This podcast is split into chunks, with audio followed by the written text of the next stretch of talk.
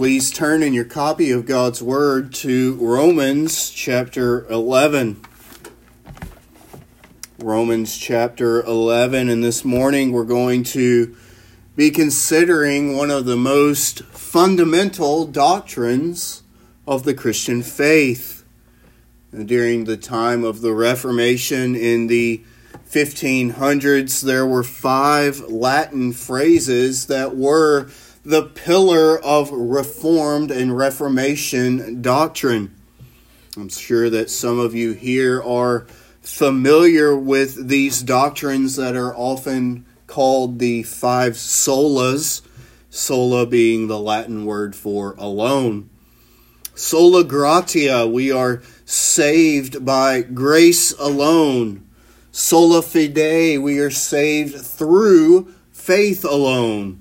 Solus Christus, salvation comes to us through Christ alone. It is found in Christ alone.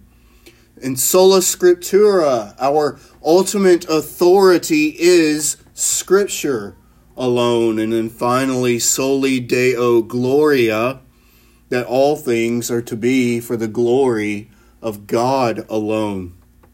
And it's this fifth and final doctrine which is our focus today, and it is the culmination of the previous four. It's the result of every doctrine that we confess. It's the purpose of our lives. Everything must bring glory to God alone. So let us now consider this by looking at Romans chapter 11, beginning in verse 33. This is God's inspired word, so please give it your full attention. Oh, the depth of the riches both of the wisdom and knowledge of God. How unsearchable are his judgments, and his ways past finding out. For who hath known the mind of the Lord, or who hath been his counselor? Or who hath first given to him, and it shall be recompensed unto him again? For of him, and through him, and to him are all things, to whom be glory forever. Amen. Well, thus far, the reading of God's holy word, let us ask his blessing upon it. Heavenly Father God, we come to you once again and we do ask that you would add a blessing to the reading of your word. Lord, open our ears to hear rightly this word and add a blessing to the hearing of it as well. But not only that, Lord, open our hearts to rightly receive this word. So be with us now as we sit at the feet of King Jesus and hear what he has prepared for us on this day. So, Lord, we ask that now as we approach the proclamation and preaching of this word, that your blessing would be upon it as well. We ask this in Jesus' name. Amen. Well, over this past summer, millions of people around the world tuned in to watch the Summer Olympics. I'm not sure if any of you did, but my family watched a few events. Uh, the Summer Olympics is an event that many people look forward to watching every four years, hoping to see their home country bring home the gold in various events. I'm not very passionate about the Olympics, especially the summer games. I think the winter games are far superior. But one thing during these last summer games really caught my eye. And it wasn't America bringing home gold medals, and it wasn't some big Cinderella story of an underdog finding a way to win the top prize against all odds. What caught my attention was a South African swimmer named Schoenmaker who set a record in her event when she won first place. But what's interesting, though, isn't the record that she set or the fact that she won gold, but instead what it was that she was wearing. She wore a white swim cap with the words Soli Deo Gloria written on the side of it. Glory to God alone. Now, this young lady was on the grandest stage of them all in terms of sporting events. She was on worldwide television before millions of viewers, and she was boldly proclaiming the glory of God. Now, this wasn't something new to us. We've seen this before in other events. We've all seen other athletes and musicians and actors stand up when accepting an award and say, The first thing I want to do is to thank God. Well, sometimes this is done only because it's somewhat expected, but there are other times where they are doing it out of genuine thanks for what the Lord has done in their lives. Schoenmaker is a good example of what this doctrine of soli deo gloria, glory to God alone, means for us. She didn't know when she put on that cap that she would be winning gold or setting a record. She could have gone out there and ended in last place. She could have gone out there and gotten injured in the middle of the event and not even been able to finish at all. But no matter what the outcome was going to be, the truth of the words on that cap were, would remain the same. Glory to God alone. Well, today we're going to look at why we are to bring glory to God alone in two separate ways. First, we are to bring glory to God alone because God is the beginning of all things. And then next, we are to bring glory to God alone because God is the end of all things. God is the beginning of all things, and He is the end of all things. So let us first consider that God is the beginning of all things. Paul begins this portion of doxology, this exclamation of praise in an interesting way. Oh, that single word is so full of expression in and of itself. Now, previously in chapter 11, Paul had uh, gone through an explanation of how the Lord has not abandoned his covenant people and that there would be a remnant to come out of Israel and trust in Christ, and that there would be this great restoration of the Jews who put their faith in Christ Jesus. And when thinking about these things, when thinking about the greatness of the salvation that is found in the Lord, the first thing that Paul can do is marvel. Oh, that's all he can say. I remember when I was flying in a helicopter across Iraq and I could see the the waters of the Euphrates River and the lush green grass right along the banks. And where I was in Iraq all I all I had seen for several months was just sand. So seeing grass was amazing. And I know that when I saw this something similar came to my lips. I marveled at it. Like a newborn, like when a newborn baby is first presented to her parents and they both exclaim with joy, Oh, you parents have experienced that. The joy of holding your child for the first time. Well, that's what Paul has experienced when he looks at the salvation that is in Christ. Here, Paul is standing on this great mountain of theology, which is the salvation of the Lord, and he's overwhelmed by the sheer awesomeness of what he sees. And so he can't help but exclaim, Oh!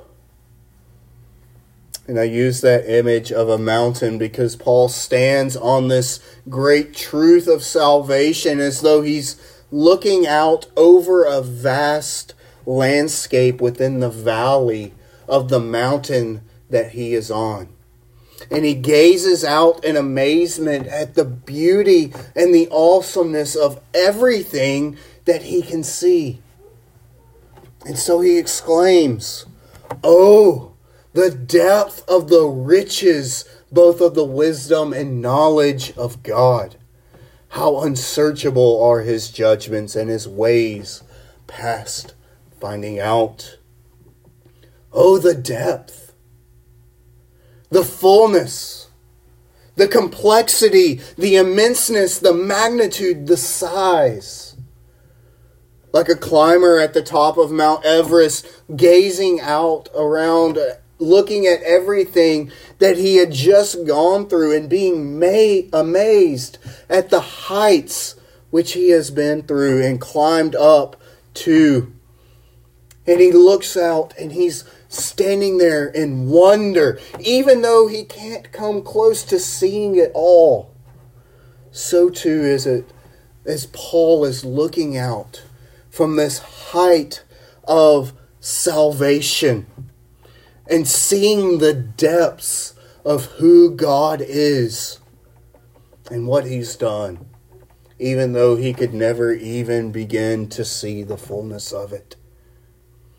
But like most analogies, this one is imperfect. There is an end to the depth of what can be observed from the top of Mount Everest. But when Paul looks out at the depths of, of God, he knows that there is no end. That he could never dive to the depths of the riches of God. That it is insurmountable, that it is unobtainable, that it is incomprehensible. And so Paul just stands in amazement at the awesomeness of God. And then Paul begins to dive into those depths. Even though he knows he will never reach the end of it, he begins to dive into the depths in this proclamation of praise.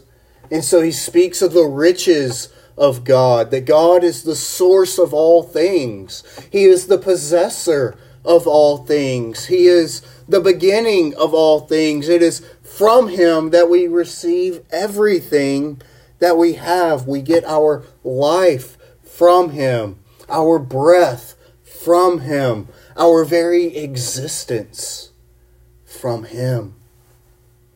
And so Paul asks in verse 35 Who hath first given to him, and it shall be recompensed unto him again? Who has given to God so that God may repay him? And the answer to this question is no one. God is in debt to no one because he possesses all riches.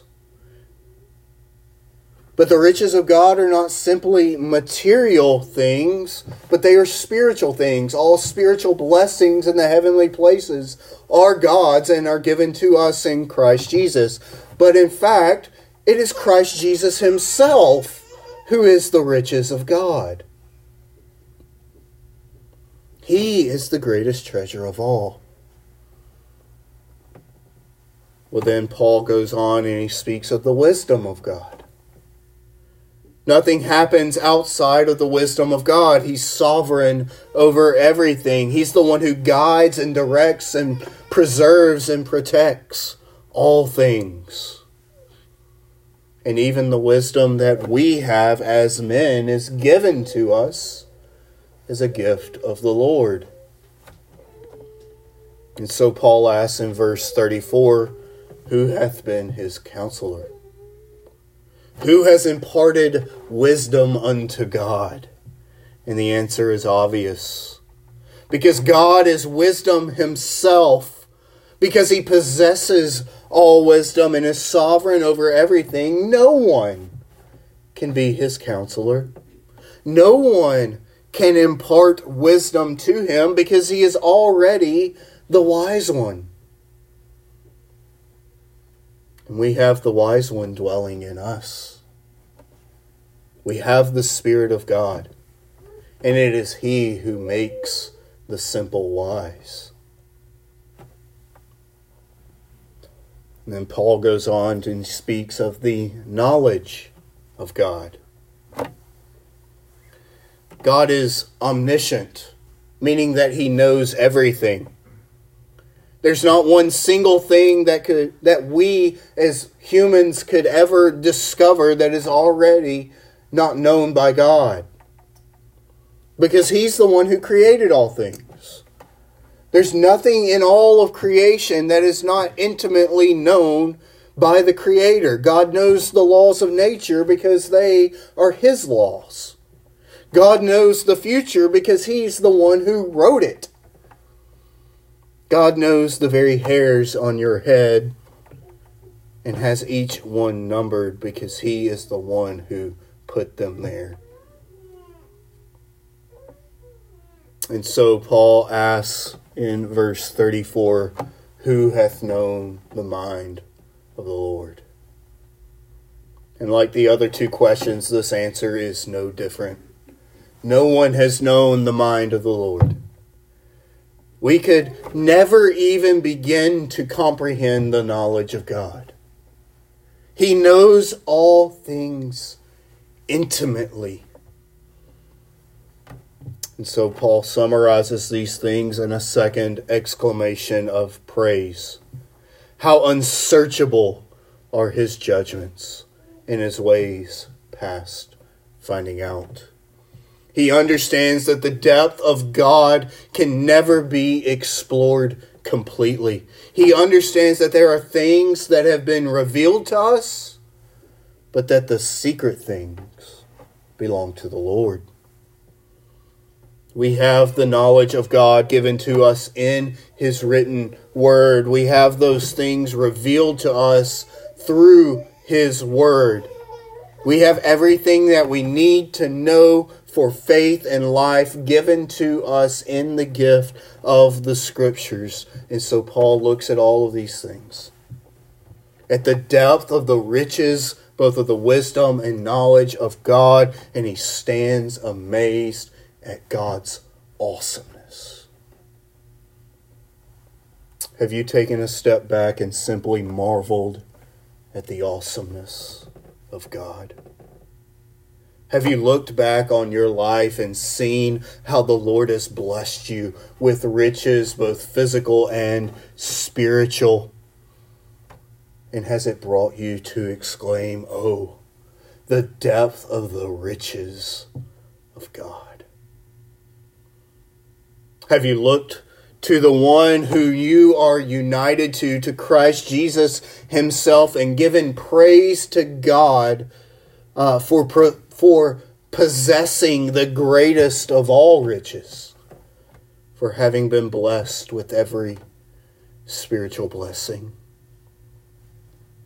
Do you take the time to see how the sovereign hand of God has been at work in all things? in your life. How that job that you lost, or that move that you made, or that pain that you experienced is being used for your good. Do you see the wisdom of God given to you through the Spirit working within you to will and to work His good pleasure? Do you treasure the fact that the Lord of all creation knows all things and not a hair falls from your head without his knowing? Do you seek after the knowledge of God as revealed in the scriptures, understanding that it contains everything that you need for life and godliness? If you take a step back and you look at all these things, you too will see the depth of the riches, both of the wisdom and knowledge of God. And it should stir in your hearts a recognition for the awesomeness of God, and it should bring an exclamation of praise to your lips. And none of the credit goes to you. It's all of God. It's the riches of God. It's the wisdom of God. It's the knowledge of God. God is the beginning of all things. And when you see this, the right response is to proclaim glory to God alone. So God is the beginning of all things, but now let us consider that God is the end of all things. Look with me at verse 36. For of him, and through him, and to him are all things, to whom be glory forever. Amen. Now it's interesting the words that Paul uses here in this verse. He strings along a series of words, and each of them has a different emphasis. He begins by saying, Of him. And this signifies that God is the source of all things. This is what drove that doxology in the previous verses. And we know that God is the beginning, the source, because the Word makes it plain to us. Just look at the account of creation in Genesis, and you'll see this that God is the beginning of all things. God spoke, and things came into being. By the power of His Word, all things were created the sun, the moon, the earth, the land, the waters, the plants, the animals, and even us, man. All things, things in heaven and things on earth, come from God. Oh, the depth of the riches of God. But Paul goes on to say that it's not simply of Him, but through Him are all things. God is the sustainer of all things. God's not like this watchmaker who winds up a watch and then just lets it go. No, God is active in all things. He actively is sustaining all things. The breath that you just took is because God caused it to happen according to his will. The job that you have is because God placed you there according to his will. The future plays out just as the Lord has written it to, all according to his will. Nothing is outside of his control. Nothing is outside of his knowledge. Nothing happens outside of his sovereign, secret will. Oh, the depth of the wisdom and knowledge of God. But it's not just of God and it's not just through God, but it is to Him, to God. Paul says, To Him are all things. God is the end of all things. Everything that was created has a purpose, and that purpose is to bring glory to God. All of creation proclaims the glory of God. The heavens declare the glory of God, and the firmament showeth his handiwork. The trees proclaim the glory of God. The mountains declare the glory of God. The birds sing of the glory of God. This is the purpose of all things. This is why all things are created. God is the end of all things one of the most interesting passages which describes this very thing is when Christ is entering into Jerusalem and the crowds of people are shouting his praise, proclaiming, Hosanna in the highest. And the disciples tell Jesus, Quieten the crowd, tell them to stop shouting. And he looks at them and he tells them that if these people were to be quiet, then even the rocks would cry out. God's glory is the end of all things. All of creation proclaims the glory of the Lord, and this includes us as well. God is our end. What is the chief end of man? Man's chief end is to glorify God and enjoy Him forever. In the beginning, God. In the end, God. Everything you do is to bring glory to Him. everything, even those things that may seem incredibly mundane to us, those things that don't really seem important. They're all to be done to the glory of God. 1 Corinthians 10:31 tells us whether therefore ye eat or drink or whatever ye do do all to the glory of God. Eating and drinking are some of the most mundane things that we do. We don't even think about it sometimes. You know, it's natural for us to walk by a bowl of chips and just grab some, or to find a glass of water and take a sip. It's something that we just do. We don't think about it. But Paul uses these two things, these two incredibly mundane things to show us the overarching scope encompassing everything that we do. If, if we're to do even the smallest of things to the glory of God, how much more are we to do even the big things for His glory? Do all to the glory of God. And so Paul ends this great doxology with a proclamation To whom be glory forever. Amen. And it's this glory that is to God. This glory has to be to God. It's not something that we generate in and of ourselves and then bring to God, giving Him something that we uh, that He does not already have. No, it's something that he gives to us, and then we give to Him. God is glorious in and of Himself. Glory is from God and through God and to God. We have no glory in ourselves to give to Him. Creation has no glory in itself to give to Him. We simply reflect God's glory through our being through our word, through our actions. I want you to think about the moon. I know you kids have seen the moon in the sky and it's shining brightly.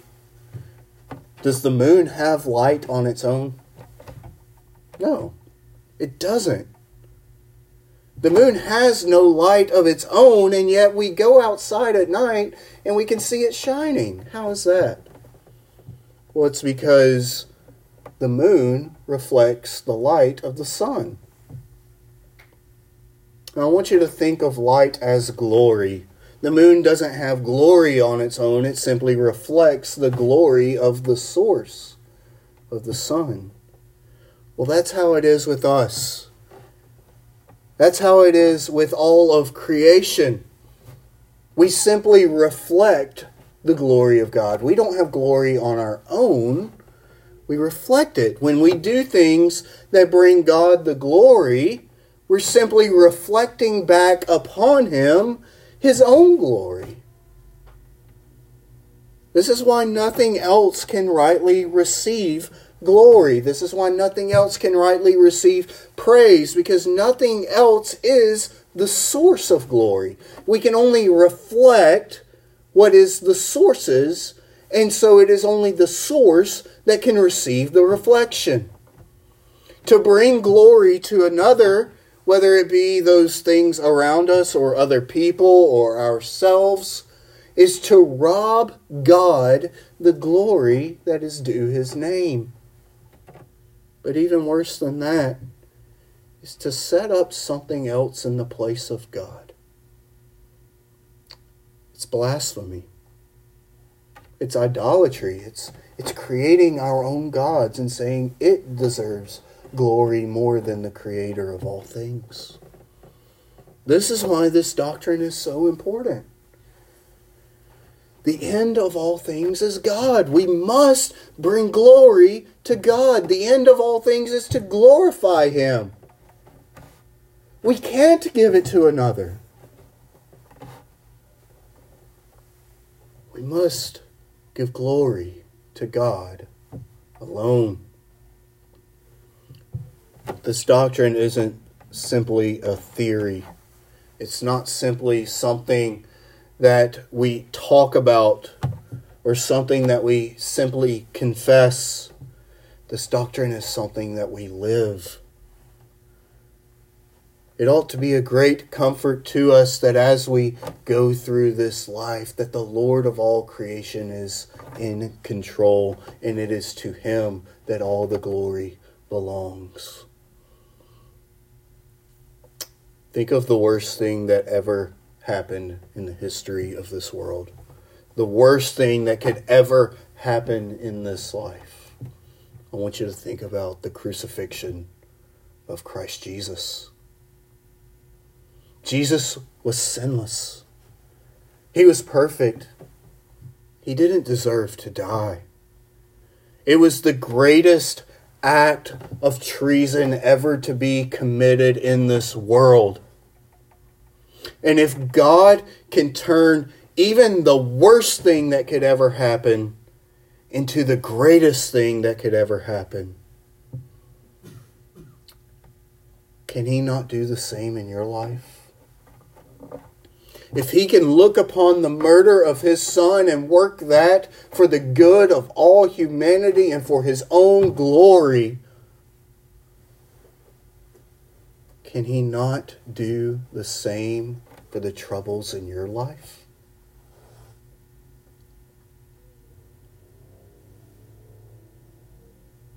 How do we go through the despair of losing a job and having no prospects for a new one? Because we know that God is glorified. How do we make it through the heartbreak of losing a dear loved one? Because we know that even in the loss of a saint, God is glorified. How do we know what decision to make concerning our futures? Because we know that whether we eat or drink or whatever we do, that God will be glorified. And this is something that I'm having to live in a very new way in my life right now. The Lord is teaching me this. I like to be in control. We all do. But in this moment of my life, I have absolutely no control. Now, in your life, you have no control either because you're not sovereign over it. But even that illusion of control has been stripped away from me. I don't know where I'm going to live in six months. I don't know if I'm going to have a job in six months. Everything about my life right now is out of my hands. And it's terrifying. But the Lord is showing me in a very real way, Josh, you have to rely upon me. And you have to recognize that no matter what,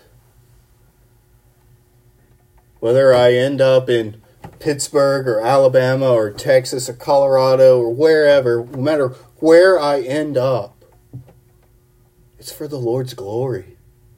And He's working all of these things together for my good for the good of the church and for his glory. Understanding that God is the beginning of all things and that he is the end of all things is a great comfort to us. Your thoughts, your actions, your words, your affects must all be conformed into his image and directed for his glory. Nothing else can lay claim to this glory. We can boast in nothing of ourselves because we've done nothing to receive glory. All glory is to God alone. So let us do as Paul did here in Romans 11 and marvel at the depth of God. Salvation has been given to you by grace alone You've done nothing to earn your salvation. If God had done 99% and you did one, then you would have something to boast about. 1% of that glory would be yours. But that's not the case. Salvation is a gift of God that is given by his grace alone. So glory is to be given to God alone. You've been justified by faith alone. You are declared righteous by faith and are clothed in the righteousness of Christ. Your best deeds apart from Christ are but filthy rags, worthless in the sight of God. So you deserve no praise or acknowledgement in your justification because you did absolutely nothing to obtain it. Faith is a gift that has been given to you by God, and it is by that faith alone that you are justified. Glory to God alone. Redemption is found in Christ alone. No works of the law could purchase redemption. The blood of bulls and goats could never wash away sins. And neither is there salvation in any other, for there is no other name under heaven given among men whereby we must be saved. You've been washed clean by the blood of the Lamb. Your debt of sin has been nailed to the cross. It is in Christ alone that you are redeemed. Glory to God alone. In Scripture alone is the rule of faith and life. The Word is a lamp unto your feet and a light to your path. No other writing comes from the very lips of God save the Scriptures. Nothing else makes you complete, thoroughly furnished unto every good work. You have everything you need for life and godliness found in Scripture alone. Glory to God alone. Brothers and sisters, let, let us never lose sight of the beginning and the end of all things. Whether you go to work or school, whether you eat or drink, whether you live or die, whether there be plenty or want, whether there be harvest or famine, whether you win gold or whether you fail in all of your endeavors. Do all to the glory of God. Be a people who proclaims with a loud voice, Glory to God alone. Let's pray. Heavenly Father, God, we do give you the glory for all things. For you are the wondrous creator and sustainer of all things. You have sent your Son as the redeemer of all things. And you have applied this redemption to us by the working of your Spirit. And it is by the power of your Spirit that you are renewing all things in heaven and on earth and it is through the power of your spirit that the gospel is going, go, is going forth unto all the nations and that we will see the souls of men won for Christ Jesus and we will see the kingdoms of the earth bow their knee to King Jesus and we will see this land covenanted for King Jesus. And it won't be because of anything that we've done but all because of you. In the working of your Son, in the power of your Spirit, glory to God alone. So we thank you and we praise you. We magnify and we glorify your name. Through the mediation of your Son, King Jesus. Amen.